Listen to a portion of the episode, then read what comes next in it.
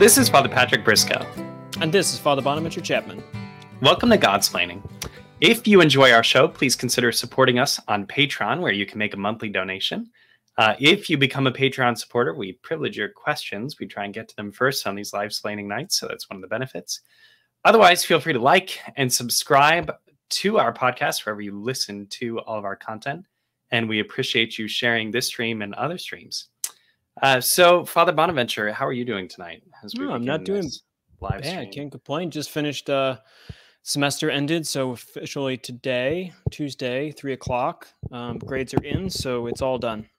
So yeah, semester's done, ready for the next one, but with a little bit of reprieve before then. Father Fabian, the Dominican friar who taught me philosophy when I was an undergraduate, would say to us at the end of the semester, "Make sure you do your work, because you'll be coming to me whining. And I'll say to you, I'm sorry, kid, I'm all out of darts of love. All I have left are shafts of justice." Shafts of justice. Yeah, I'm a big divine mercy fan, so I always like to say that that mercy is a divine attribute. Nice, very good. I mean, Saint Thomas certainly thinks so. Yeah, that's right.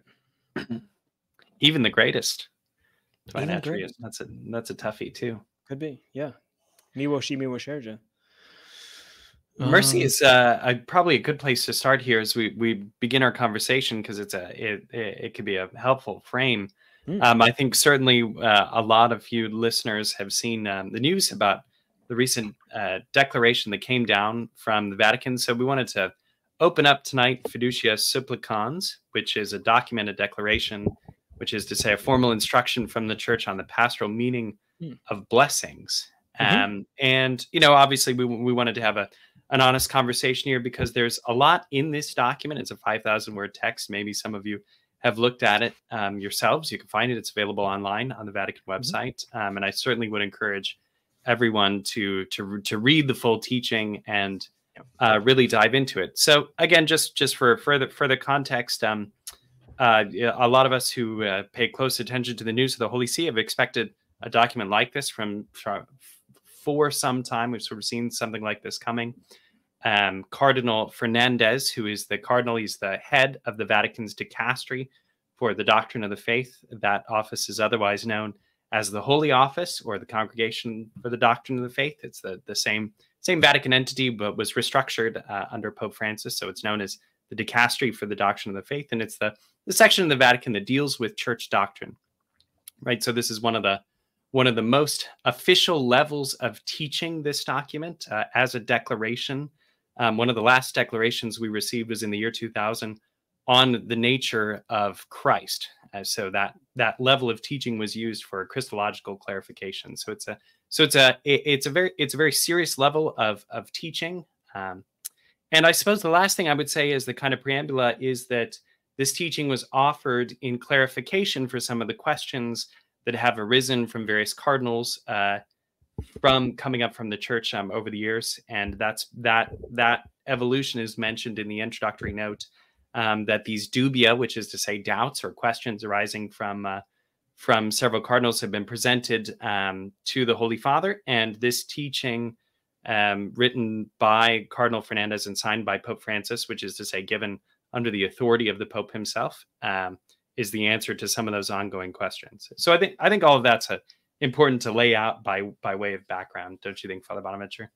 Yeah, I think that's right. This is the declaration is a thing I guess we don't think too much about. We think about encyclicals and apostolic exhortations and these kind of things, but declaration is the dicastery, the DDF, weighing in on a particular matter. Last one, I think, it was Dominus Iesus, which was a document about the supremacy of Christ under Benedict the 16th, under that point, Joseph Ratzinger, and who is the prefect of the Congregation of the Doctrine of the Faith. And that was a meaty, great document. And there are declarations. This one's, I don't know, a little more pastoral, you could say, but they're trying to declare something about teaching. And as you mentioned, Father Patrick, this is about blessing. So it says that this is a declaration because it's offering some reflections and developments on how the Church understands blessings.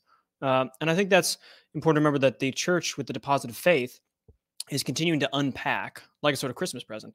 It's always Christmas morning.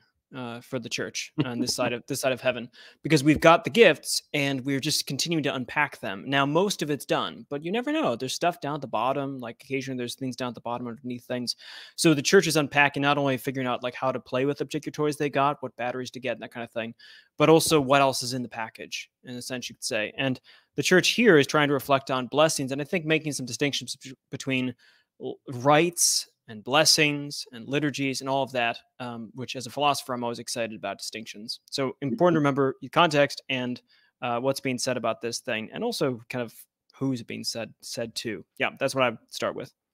Yeah, great. So let's jump in here. So at the top of the document in paragraph 4, you see right away a reiteration and a confirmation of the church's perennial teaching on the nature of marriage.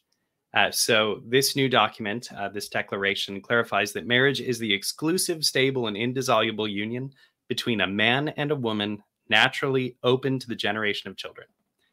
And further, in this same paragraph, it clarifies that all kinds of sexual activity outside the confines of marriage are viewed as certainly irregular, but as sinful. So their natural, proper, and fully human meaning, that these acts find their natural, proper, and fully human meaning, that is sexual acts, only within the confines of marriage, right? So I think this is very important to understand, that from the outset, there's not a modification of the church's teaching on the nature of marriage, but rather a reassertion of it. And this is important to say right at the top of our investigation of the document, because so many of the major headlines were intentionally or otherwise deceiving on this point, and in this question. So I think that we have to clarify that if we're asking, has the Catholic understanding of the nature of marriage changed? The answer is no. And in fact, throughout the document, as we'll see, there have been various reiterations that what is going to be allowed with the Holy Father is in fact calling for, can't contest or threaten or otherwise undermine that definition of marriage, which has been reiterated. So yeah, Father Bonaventure, anything to say about that point? Nope, not really. Good. So as we move in there though, for various blessings, what were your takeaways from what is being prescribed, or what is being opened or unpacked in the Christmas morning mode, as it were, about the nature of blessing?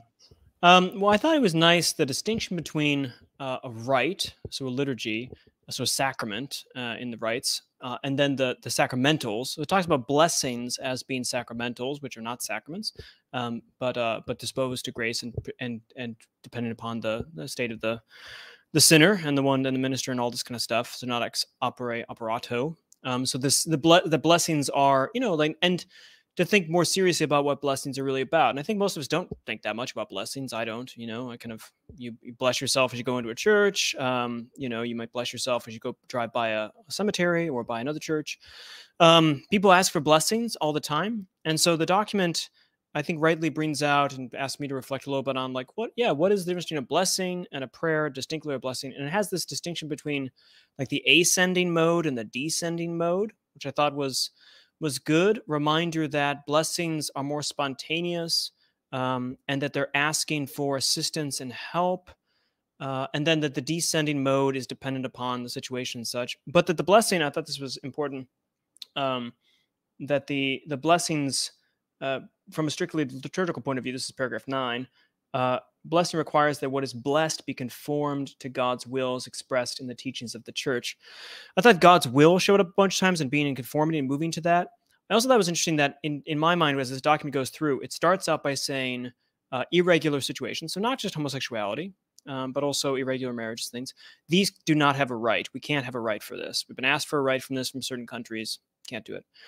Then you looked for a liturgical blessing, and it says, not that either, because that's out of step with the will of God, these things. So we're not going to have any liturgical blessings of these things. No rites, no liturgical blessings. But then it asks us to say, are there situations in which one would be able to impart a blessing to someone in an imperfect situation like this? I think that's the kind of takeaway, and it opens up the possibility that in situations this is possible to do this, as long as it's not a liturgical or official or any act like that. So that's my kind of takeaway is it removes a lot of possibilities here, but then asks you to reflect on what a blessing is, and as priests, what we do when we bless. And does that require, more the kind of moral scrutiny and perfection and disposition, you could say, in the way that sacraments and others do? And it says no. And I think that's, I don't know. My final point is I think that seems right, because it does seem that someone can come up to me and ask for a blessing.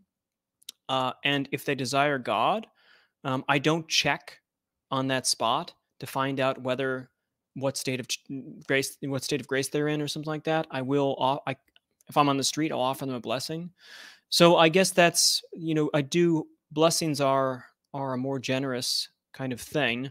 And it goes over and over again that this does not support or affirm the life blessed, but it's a tricky road. It's a tightrope to walk there. But I think that's asking us to clarify the significance of blessings and their insignificance, in a sense, compared to the liturgy of the Eucharist and sacraments and rites and all that. That's what I got out of it. That's right.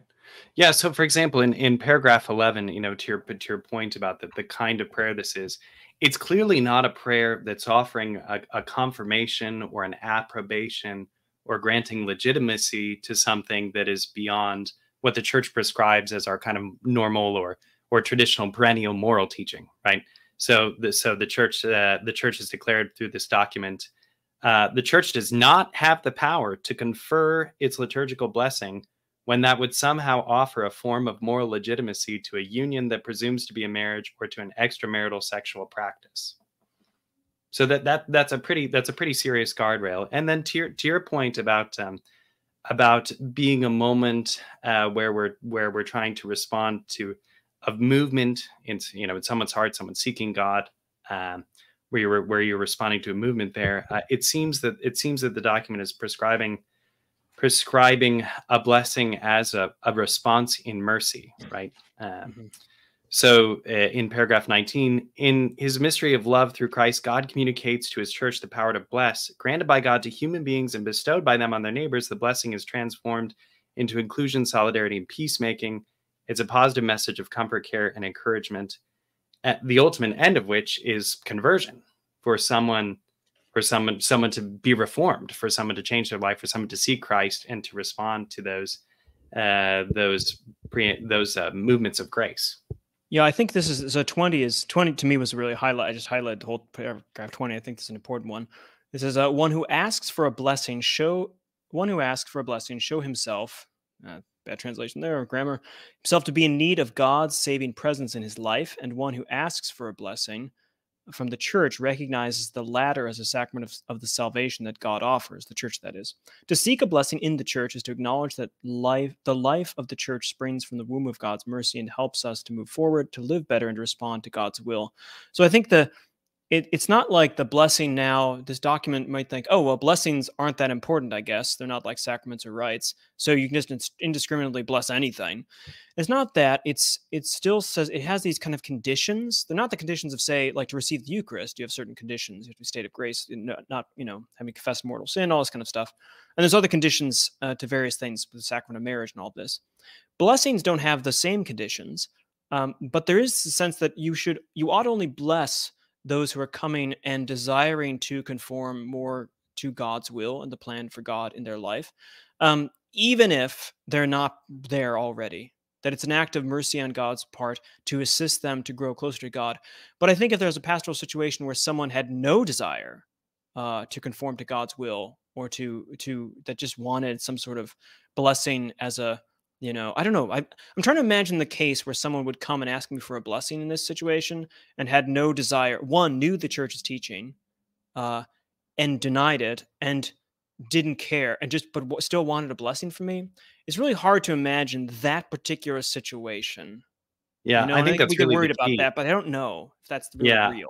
I think that's really the key. I mean, that they're being elicited here is some kind of response to God's plan for our lives, to the truth that's taught by the church and that Christ has handed on to the church. That there would have to be some desire to want to conform to that, and to submit to it, right? And that's the way that I've been thinking about this, is that there's being proposed here, and it's not really a new thing, but mm-hmm. but maybe heightened or deepened, right? To use some of the language you threw out there earlier, Father Bonaventure, our understanding of mercy, but mercy always means conforming to the truth in order to be true mercy. So I think that's part of what's being called for by the church that we're certainly not hearing in many of the narratives, in many of the explanations, in many of the readings of this document.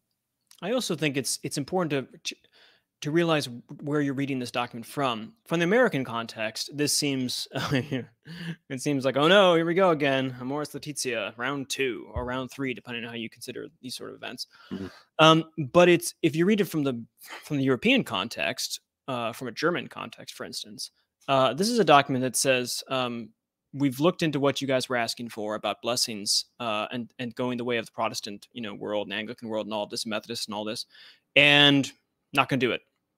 And so we're never going to change that. That's not going to happen. Here's the best you can say about these situations. And it's all kind of, caveat and qualified. And then at the end, it says, and we're done with this.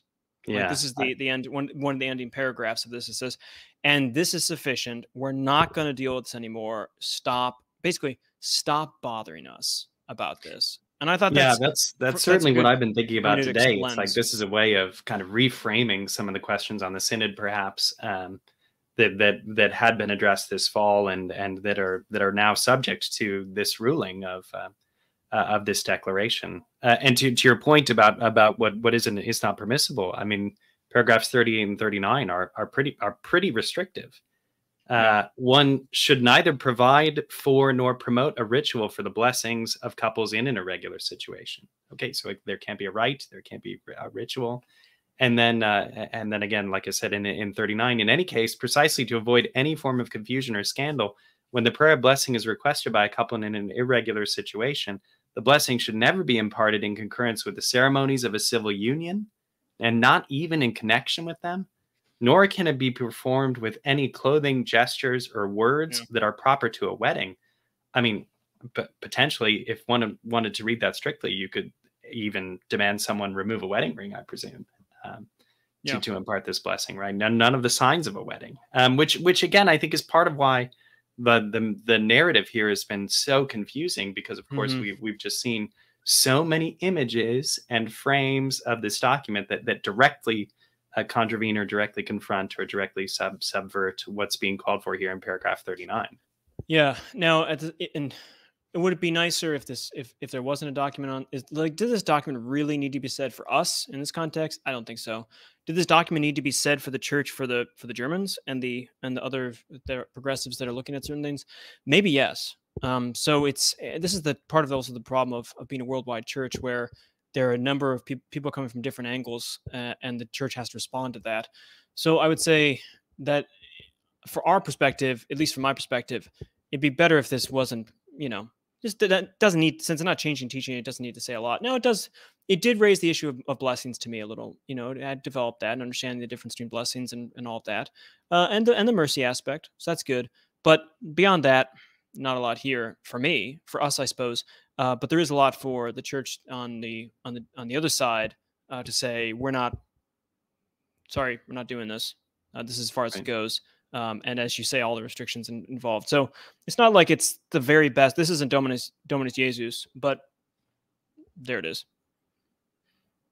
That's great. So I think that's a pretty good introduction. Again, I would encourage everyone to go and to look at the document. We've got some great commentary over at Our Sunday Visitor, and there are many other trustworthy sites where you'll be able to get reliable interpretations of what happened here. So I think what we should do is kind of jump over now into some of our questions. And then if there are further questions, as we've been talking about the document, throw them in the chat, and we'll probably end up getting back to this as we go on here. Mm-hmm.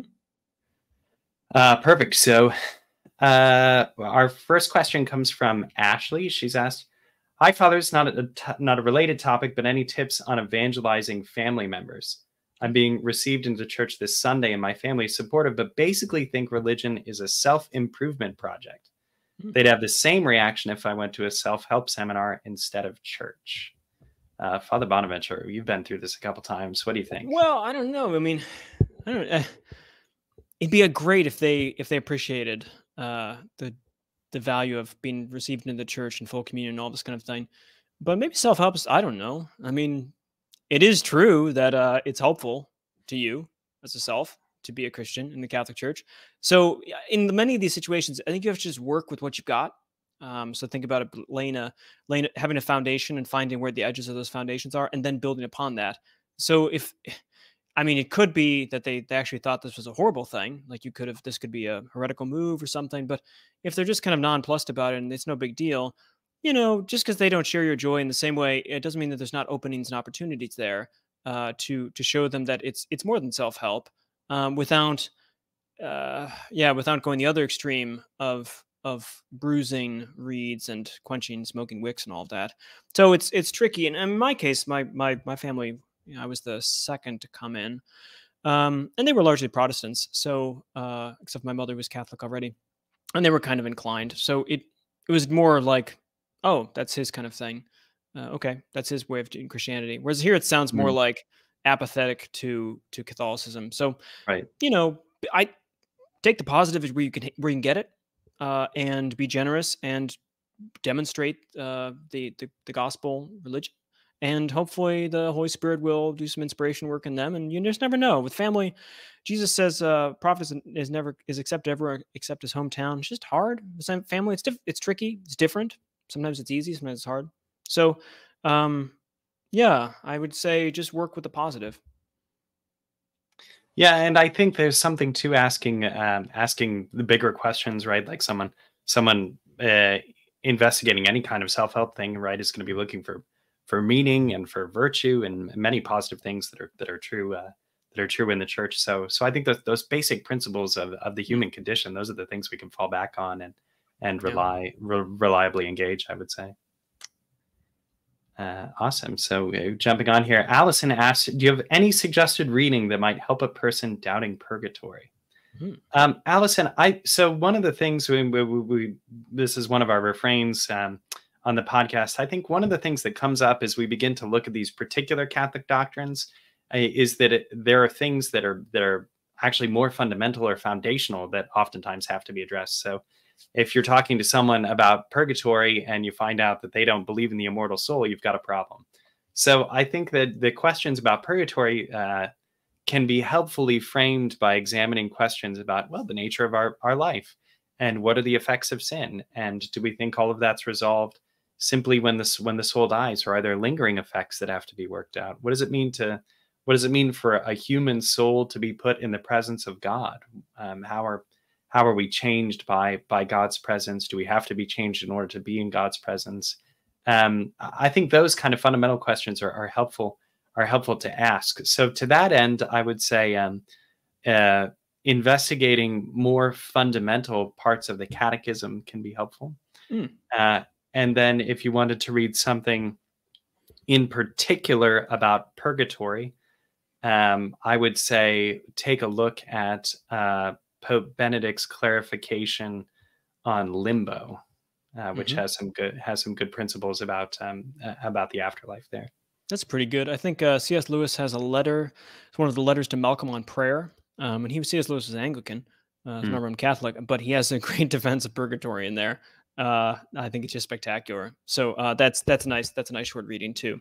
I mean, not gonna like solve doubts about. It depends what you're doubting. Like that, you know, how warm is the shower that we undergo? What have you, specific doubts, but I think you're right to say it's a general point, and there's plenty of resources for this.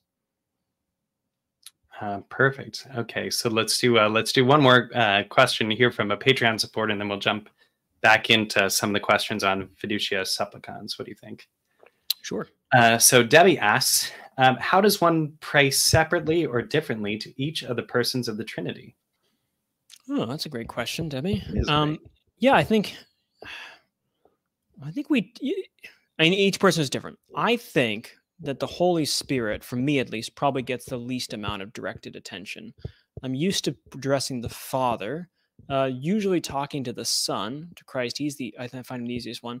But the Holy Spirit, it doesn't get as much time, but you do. It's important. So I guess it's all about directing your intention. And I think since we know the persons through their acts, that when you talk to them in prayer, think about like praising them for their particular missions and acts, you could say. So Christ is the easy one to praise for dying on the cross and his work of redemption in that way, and his modeling, all this kind of stuff, and his love for you, blah, blah, blah.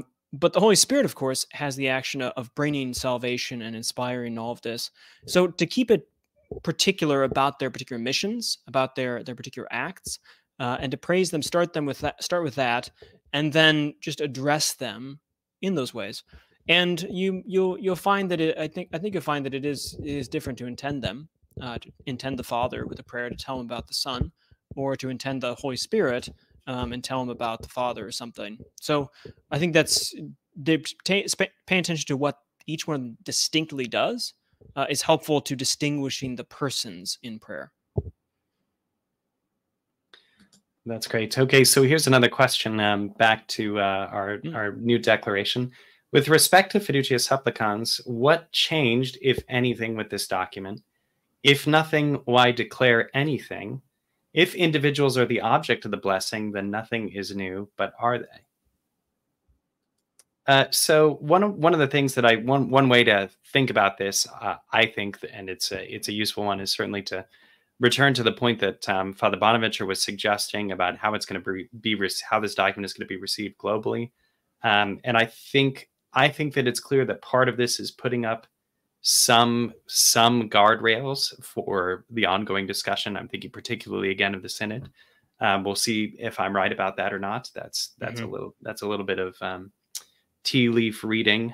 So we'll certainly find out whether or not that's true. So it could be a way of reframing those conversations, and that takes time to know if that's the right read or not. But then more specifically, if you're asking if are individuals the object of the blessing, and as I read the document, individuals are, and unions and relationships are not. But Father Bonaventure, in this particular case, of course, it's trying to avoid again. The nuptial blessing as being used in these cases of civil unions or of homosexual unions, this kind of stuff. Yeah. So blessings in what it's basically saying is you can bless the sinner, but not the sinner's relationship. This kind of thing. Like it's trying to carve out a place that makes sense of the fact that if someone asks for a blessing, then you ought to err on the side of thinking that maybe they could receive it. That's what's asking, I think. Whereas if someone asks for the sacraments, there are other conditions, or someone asks for a blessing of a particular state of affairs, like a wedding or something, or the vows, this sort of thing. So I think in this case, it's saying permissible to bless the individual because the individual is not, you're not affirming anything in them of sin here, but rather the individual. And again, I think it's a tricky, it's a tightrope to walk. But it is true that sinners need blessings, and that the mercy of God is to be extended to those who, as it says in the document, ascend, have like a desire to move closer to God. And then descending comes from, it can respond to that. I think this is, I don't know if this is the same with you, Father Patrick, but sometimes in confessional, like confession, there are people who have contrition, like perfect, they have contrition that's sufficient in a sense, automatically, and you can see it. But there's other times where people come in and you're not quite sure whether it's a sin. You say, well, God, well you're not going to do this. Like you have to not want to do this again. They kind of hem and haw a little bit, and they're not sure, and this sort of thing. You say, well, do you want to not do this anymore? Are you moving the right direction? Are you committed to actually trying, even though you can't promise me that you're not sure about? Who can promise the future? And this felt like a lot of reminding me of the pastoral practice of a priest that is trying to be attentive to the movements of an individual in a particular context. And the document itself says, if you say when are these blessings offered, it says like at a shrine, on a pilgrimage, in a private meeting. You know, it has, it's, so to my mind, reading, you have to read this as a priest would read this, or at least try to, as opposed in the pastoral aspect of it, as opposed to kind of like a dogmatic teaching in the way that, say, Dominus Iesus was. That's what I'm, it seems like it's directed towards the pastoral aspect and activity. And that way it raises that. I think in terms of why, what does it offer new? I think it just tries to unpack the difference between blessings and pay more attention to those. And just like, you know, when you unpack the faith and you're not making dogmatic statements, you're just declaring things that maybe people have not thought about. And it's not like Dominus Iesus determined something new, that Christ was the only savior of the world. Acts 4:11-12 says that, you know, you don't have to worry about that, but it did declare to make it more clear in a particular context. And I think that's what it's doing here with blessings. Right. I'm going to take two here together because I think they're interesting questions, and they're really getting to the heart of what's being asked. This is certainly what's going to continue to be debated in the church. Okay, so here goes. Here's the first of them. Secondly, is this language of couples? So another question is the language of couples in the document. To even call same-sex relationships a couple seems to be a linguistic slip, and the very notion in that term concedes unacceptable ground. Allied with Margaret's comment here, I have no issue with practicing Catholic, someone who's same-sex attracted, being given a blessing, but I do have a problem with them being allowed to come together for one. So why would the church recognize them as an entity when they are individuals in the eyes of the church? And I think both of those get really to the heart of the most pressing questions here, because the document doesn't seem to allow blessings of couples as such on my reading. And maybe that's a misinterpretation, and maybe that's a distinction that I'm projecting upon it. But I think that we're talking about blessings of individuals as individuals, and not blessings of couples as couples. Yeah, 39 says in any case, precisely to avoid any form of confusion or scandal, when the prayer of blessing is requested by a couple in an irregular situation, even though it is expressed outside the rites by the books, the blessing should never be imparted in concurrence with the civils. But I mean, so just because the couple requests, this could, now people might want to say this is really parsing things here, but because someone requests something doesn't mean you then act upon their request in the way they request it. So for instance, if a couple comes and requests, now again, I don't know what this would be, because like once you say we're not having official things, we're not having, you know, liturgical rites or this. I mean, this is the idea that at a shrine, two people come up to you who I guess are, well, if they're divorced or remarried, how could you tell? But like, say the same-sex couple, same-sex people come up. And couples just means two. So they come up and ask you for a blessing, right? I think you know, that's the pastoral situation where you say, you know, I can bless each one of you. That kind of thing. It doesn't say like, it doesn't say, since they've come to you as a couple asking for blessing, you must bless them as a couple. Now, will this mean in practice that some priests will bless couples? Yes. Will it mean, I mean, is it true that priests will do bad things and take advantage of things? Yes. Yes. If people want priests to be perfectly good about this stuff, man, good luck. I wish, it'd be great. But like, will priests misuse this document? Yes. Yes, they will. Yes, they will. But it's what it is, you know? But it strikes me as, I think you're right to say that it doesn't demand that you bless the couples as the couple as a couple. It does raise questions about coming together. And this, I mean, I think the language is tricky, especially, I think it's unnecessary, it seems. But I don't think it demands anything. It doesn't demand anything of us that's compromising that way.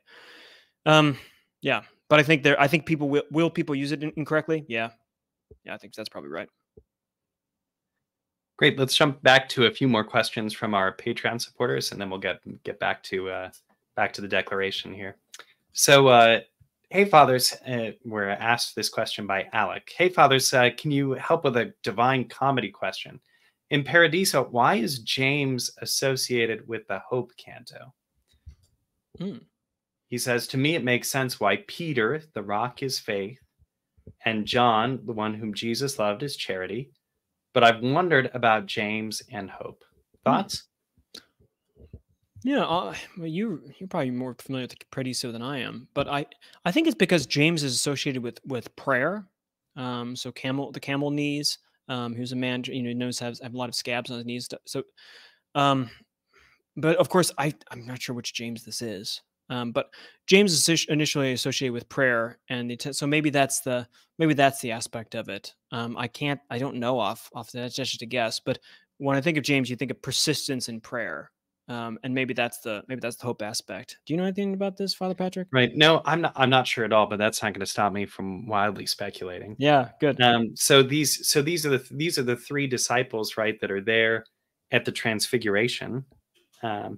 And are there with Christ in the prayer on the Mount of Olives in the Garden of Gethsemane before the night before Jesus dies, right? So they are a kind of privileged three among the disciples. Mm-hmm. So if you have to pick three, yeah. it makes sense why you would pick James. Yep, that's right. So I wanted to say that as a kind of response out of the gate. As far as why James and hope, one thing that comes to mind is that he was the Bishop of Jerusalem, the head of the church in Jerusalem. There could be something about the church in Jerusalem and seeking the heavenly Jerusalem and looking forward in hope there. I think what's happened here is the question has turned into, what do two Dominicans think might be the reason for this? Yeah, exactly. Which I have no idea. Who knows? Yeah. I like that. But I think that's part of the fun. Yeah, it is. Good. We could say too, like, well, maybe it's because Spain is the country of hope. Yeah. Could be. Who knows? Yeah, someone knows. We need our Google. You could Google. We need our Camino friars here. Yeah, that's true. I'm definitely not gonna. Yeah. Perfect. Okay, so two questions coming along here. So the first of them, when meditating on the second sorrowful mystery, the scourging at the pillar, I was advised to think of my sins wounding Christ. At first, I thought the wounds were collective, and so I assumed my contribution must be minimal considering the sins of the whole of humanity. But then I realized with horror, it might be individual, namely, all of those wounds for me. And so, like, let's take that question first. So I think one thing that's important to consider is that Christ in the Passion, as he's suffering, is thinking of us as individuals. But that does not, therefore, mean that you could transform that statement and read it the other way. All right, Father Bonaventure can do all kinds of logical games with us to tell us how this would work in a formal way. But that does not therefore mean that everything that happens to Christ during that time that he's thinking of me is necessarily because of me. And so I think that's a principle. I think, too, we should be cautious of trying to weigh our sins and figure out how much they mean, because every offense against God is a quasi-infinite offense against his goodness. That's a good point. So I think those two principles are where I would start responding there. Yeah, this is deep theological reflection, which I'm a philosopher, so this is mine. But I'm going to jump in here and think. I think Father Patrick, you're right about the counting. There's a drive to quantize. We're just moderns. We just like quantization. There's a drive to figure out and number these things. But the sin is the act of turning the will from God under these circumstances. And we find it so often the saints, who I think are the best theologians, that they talk about being like St. Therese, being the greatest sinner. Faustina talks about this. St. Paul talks about this. And surely they have not sinned in the way that, say, Adolf Hitler has, these kind of things, right? But it would be silly to say to them, no, you're not. Not really. No, they mean it. They know that their sin is an offense to God, given their circumstances and the graces they've been given, and their rejection of Him in certain capacities. So and that's the important part, I think, is not to worry so much about the gravity of our individual sins, past, what confession and mortal sins, be attentive to that, but realize that His wounds are there for all of our sins and all of the times we do stray from Him, whether large or great, and because we're given so much grace and we're meant to live a perfect life, any falling short is part of what the cross is there for. Not to then say in the Lutheran fashion, there's no distinction between sins, but to realize that his cross is not just there for the big sins, but that he's there for all of our sins. I think you're right on that. So this is Paolo's second question here. Can you explain the rationale for choosing the specific readings that I find in the night prayer, Liturgy of the Hours? They're deeply significant because they are the word of God. And at the same time, I can think of other verses potentially even more significant. Although, let me tell you, I have many thoughts when I'm praying the liturgy as to why that verse. So insofar as that's your question, I can sympathize with that. And sometimes I'm tempted to believe that I could have done a better job of the editors. I think of this every year when we get the Susanna cycle in daily mass. You know, it's just like, okay, great, we're gonna listen to a story for 15 minutes. Oh, it's incredible. It's like Passion. It's like the Passion Sunday. You know, but I think that response then is to receive those things. You know, as you're suggesting here with docility, they're the word of God. But not just because of that, but because the church has chosen these particular verses for our reflection in this way. And there's some lines in the breviary that just come up more often and prompt us in a different way simply because of that. So my invitation is to be okay, you know, having some of your own ideas of verses you prefer. That's perfectly fine. But then also to submit that docilely, right, to the editorial work of the church. Yeah, and it's a long editorial work, and because, you know, these come from different tradition, but some of them are clear. De Profundis is clear, but they're beautiful ones there. And these things come from a long tradition that we receive. I think the beautiful thing about being a Catholic is not only that it's not that we have just the great resources that then we cobble together and determine what would be best for us in this kind of, you know, a la carte, decisive, personal plan, self-improvement plan for Catholicism, to get back to one of the earlier things, but rather it's an improvement plan from God and through the church and the tradition. And so we're given these things, and these psalms have been prayed and are being prayed and over again, and that they kind of accrue over time. And, you know, as with anything, I suppose, why it's there is not always the reason why, like why it's still there, what it means there is not always the reason it gets there. You know, things sometimes just get there for all sorts of reasons. I mean, the letter to the Hebrews, for instance, is in the scripture partly because a lot of people thought it was written by Paul, when most people think it's not now. And if it wasn't assumed back then it was written by Paul, it might not be in here, but it's inspired scripture. Not to raise a canonical thing, but just because something gets in there doesn't mean that it has to have the same reason for being in there. And I feel like the Psalms that are selected here have a similar quality. They're not random. They're there for a reason, but is it like maximizing the perfect night prayer psalm? I don't know. What would that be? You know, we just receive open hands. Perfect. So this is from, this question comes from Diane. And then we'll get back to the declaration. Diane asks, the pool of practicing Catholics can be pretty small these days. So she's talking about a long distance relationship here. Let me start at the very top. What do you think about long distance relationships of 2 hours, asking for a friend? Are they doable? The circumstances are these people do not know each other previously, so it's not as if they're starting out knowing each other and a move or a new job takes them away. The pool of practicing Catholics can be pretty small these days, so maybe distance is worth it, but also don't want to make the mistake of not having the chance to really get to know someone, unsure of what to do. Asking for a friend, Diane? What you need to do is, I mean, whatever. Yeah, I don't know. Yeah, it depends where you are too, right? I mean, the practicing Catholics around certain cities are more, more voluminous, but maybe in other places they're not, and so you do have this. I think long distance is tough.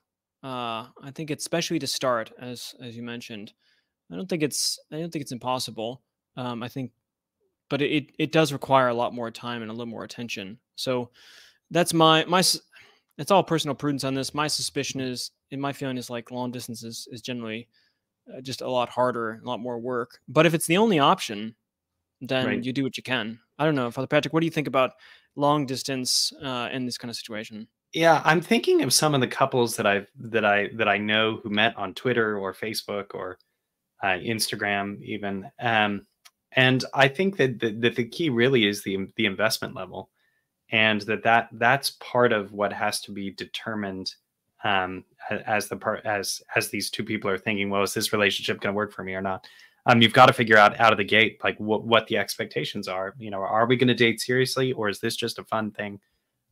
If you think it's just a fun thing, that you should be asking other questions about what you're doing.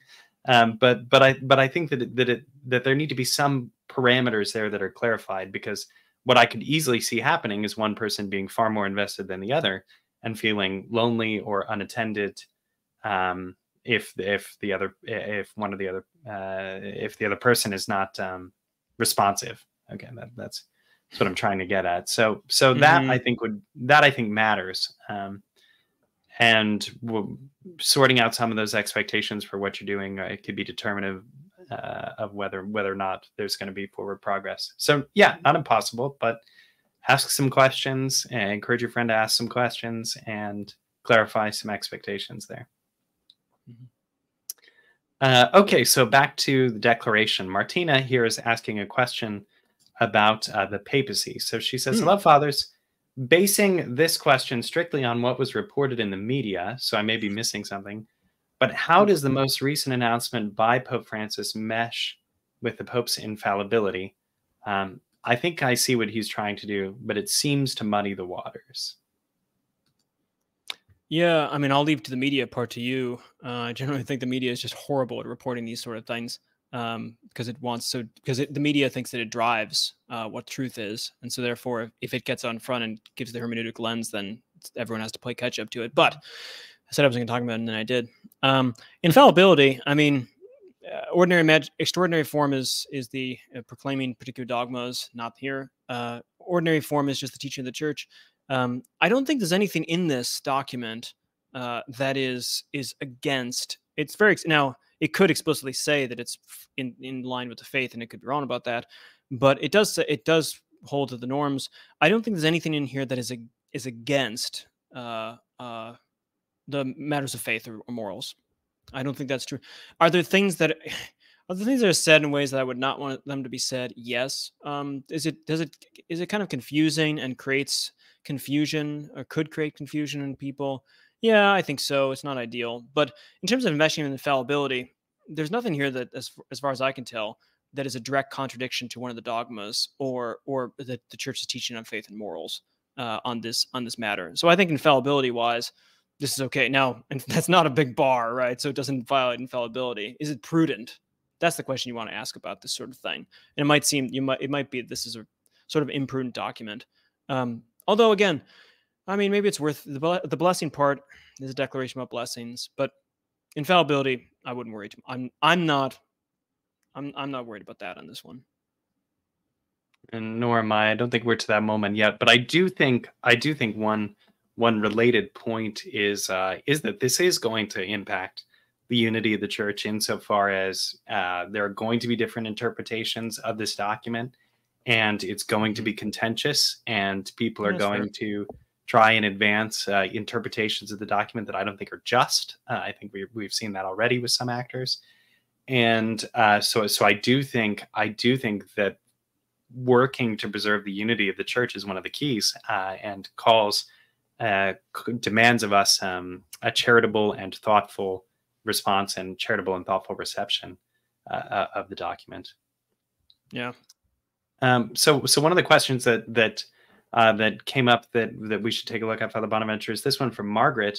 She says, as a convert from Protestantism who thought the Catholic magisterium would be a safe haven from all this nonsense, how do I feel assured that this isn't going to progress each year with something extra like I saw in my previous Protestant denomination? Yeah, this is a great question. This is good. No, this is important because how can you be sure?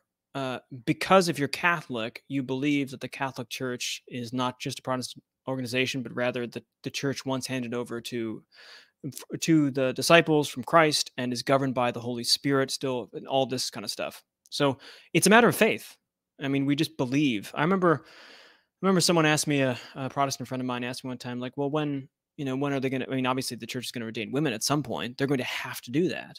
And I said, they won't.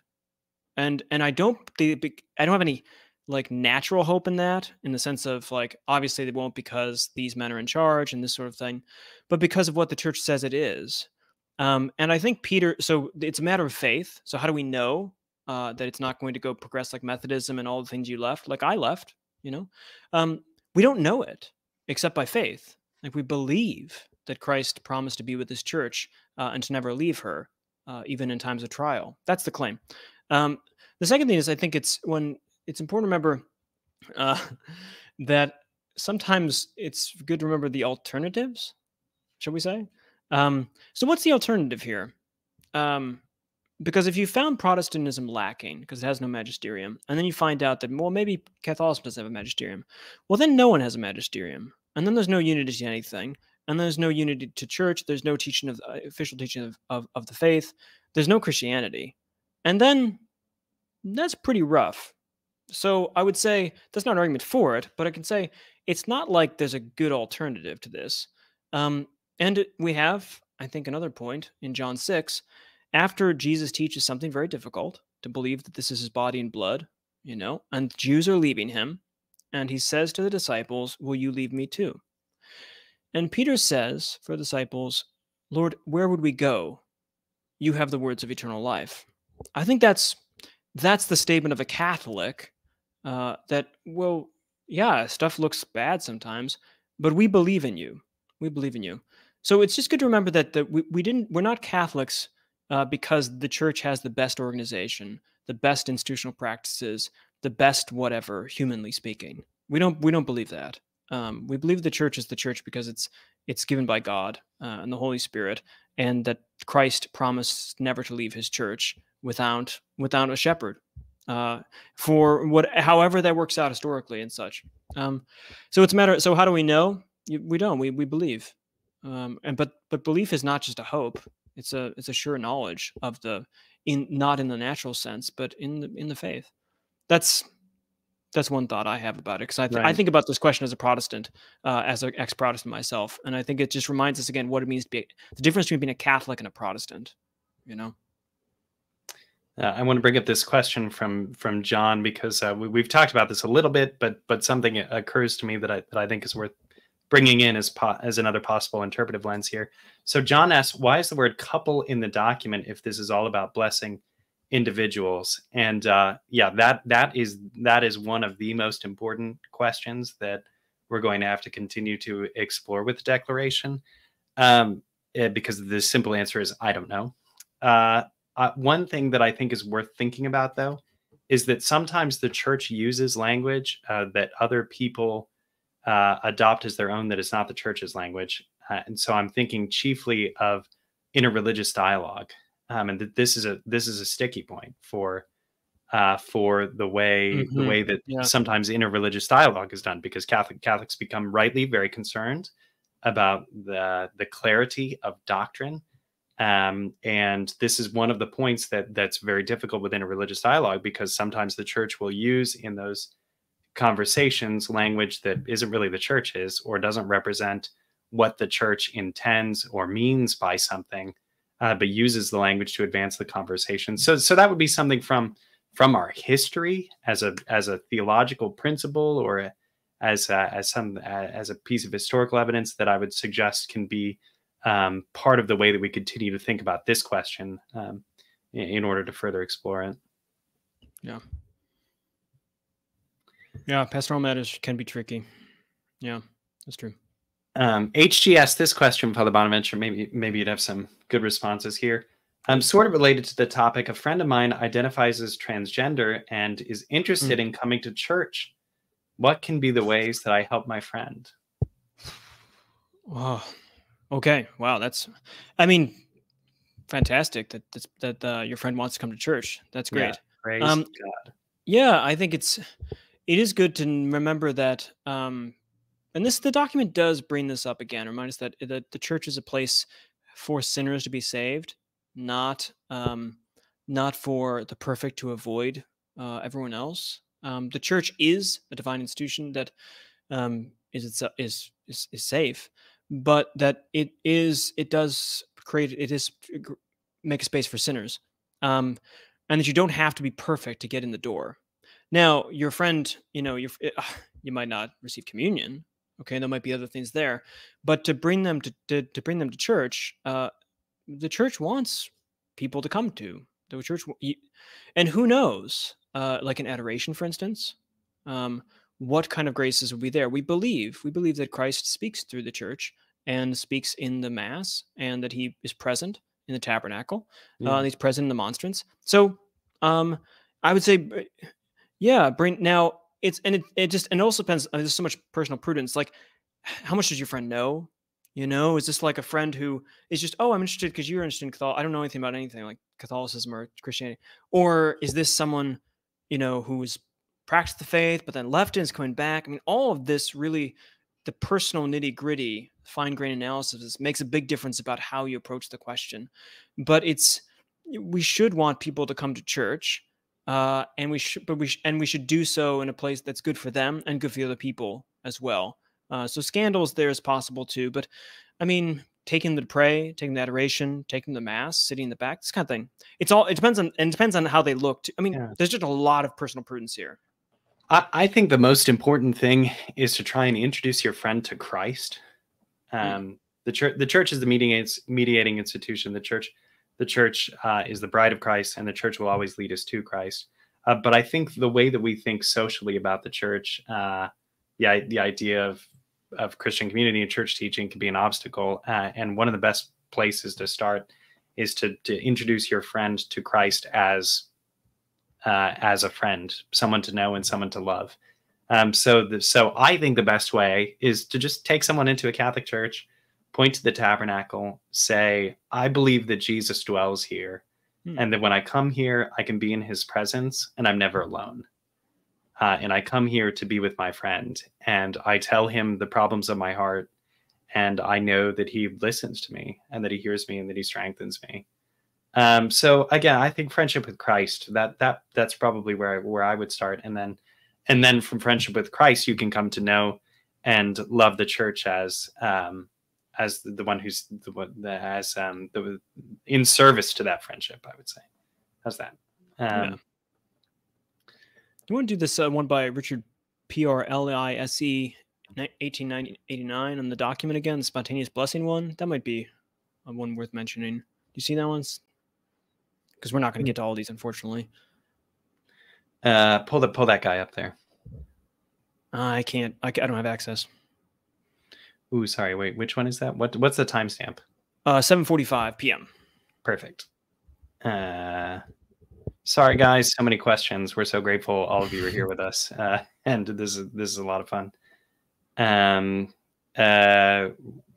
what's the name again? Richard Prelesi. Got it. Perfect. Richard Prelesi. Yeah. Great. Nice. What do you make of all the self-proclaimed development of spontaneous blessing? And the idea of these little blessings not necessitating moral analysis. Yeah, this is okay. I see why you wanted this question. This is so good. Again, this is another way of hitting at the heart of the matter. Okay, so one thing that I would say is that one of the instances that I've seen, because I was thinking, like, when would this ever come? When would I experience this as a priest, where I would be blessing someone in an irregular situation? Yeah, yeah. Yep, And then I realized, well, actually, in the United States, it's customary to do this all the time in the communion line, when someone who, because of their situation of life, presents themselves for a blessing and not the reception of Holy Communion. And there's not a prescription for this. There's not a determined form. Different things are done all over the place. Sometimes people cross their arms over their chest. And in that moment, I don't do any moral analysis. If someone stands in front of me long enough without moving, I bless them with a priestly blessing. So I wanted to mention that. I want to mention that example. I think that's important for us to be thinking about. And then I think the part of spontaneous is part of what saves us from understanding that this is a change to ritual or rite. And I think the use of the idea of spontaneous was really important. It's one of the things that I dwelled on in my analysis of the document, because this is part of what helps us to bring some clarity here. Yeah, I thought, no, I'm glad you said this. I felt the same way about this. Because again, I'm reading this as a priest, as like directives for my pastoral guidance and such. And it says that explicitly. This is prepared to know how to use blessings in different ways like this. And to me, this struck me as the situations you mentioned, these situations where someone comes up and asks for a blessing, and I know nothing about them. And my blessing is not an endorsement. This happens outside CVS or something. Someone comes up. I have no idea if they're Catholics or not. I have no idea if they're homosexual. I have no idea what their relation. I have no idea. They just want a blessing. And that's the kind of key spontaneous blessing that doesn't necessitate a ton of moral analysis. Now, if someone, again, the question, if a couple comes up to you and is clearly a same-sex couple, and asks, okay, that's going to require a little bit, but the document it means to deal with blessings in general with these as kind of the keynotes to it. But the spontaneous thing, I don't think you could read this as saying moral analysis is not necessary for blessings. And it's really not. I think it's aimed at that pastoral situation where we just are presented with people asking a priest for a blessing, and that, of course, this is not the kind of place to get into deep moral catechesis and investigation. And I thought that's a good reminder of what is really intended with this sort of teaching here. Yeah, perfect. Well, I'm looking at our time. I'm seeing that we're about an hour here. Father Bonaventure, do you see maybe one more that we should take? I don't know. There was one on Ember Days, which I don't remember anything about. I used to write Ember Day letters to my bishop when I was an Anglican. You had to write on the Ember Days, which are kind of nice. Great. I've got one that's interesting. That's interesting, I think. But let's see here. Where did it go? It's Caden here is asking. Godsplaining, does this affect Eastern Catholic priests, or is it like Vatican II, where it's just Western? Asking for a friend. Oh, so the reason I think this is curious, because again, I don't know, and I'm not prepared to offer a definitive interpretation. I hadn't really thought of that question yet. I think it would affect them, those that are in union with Rome, because it's decidedly not liturgical.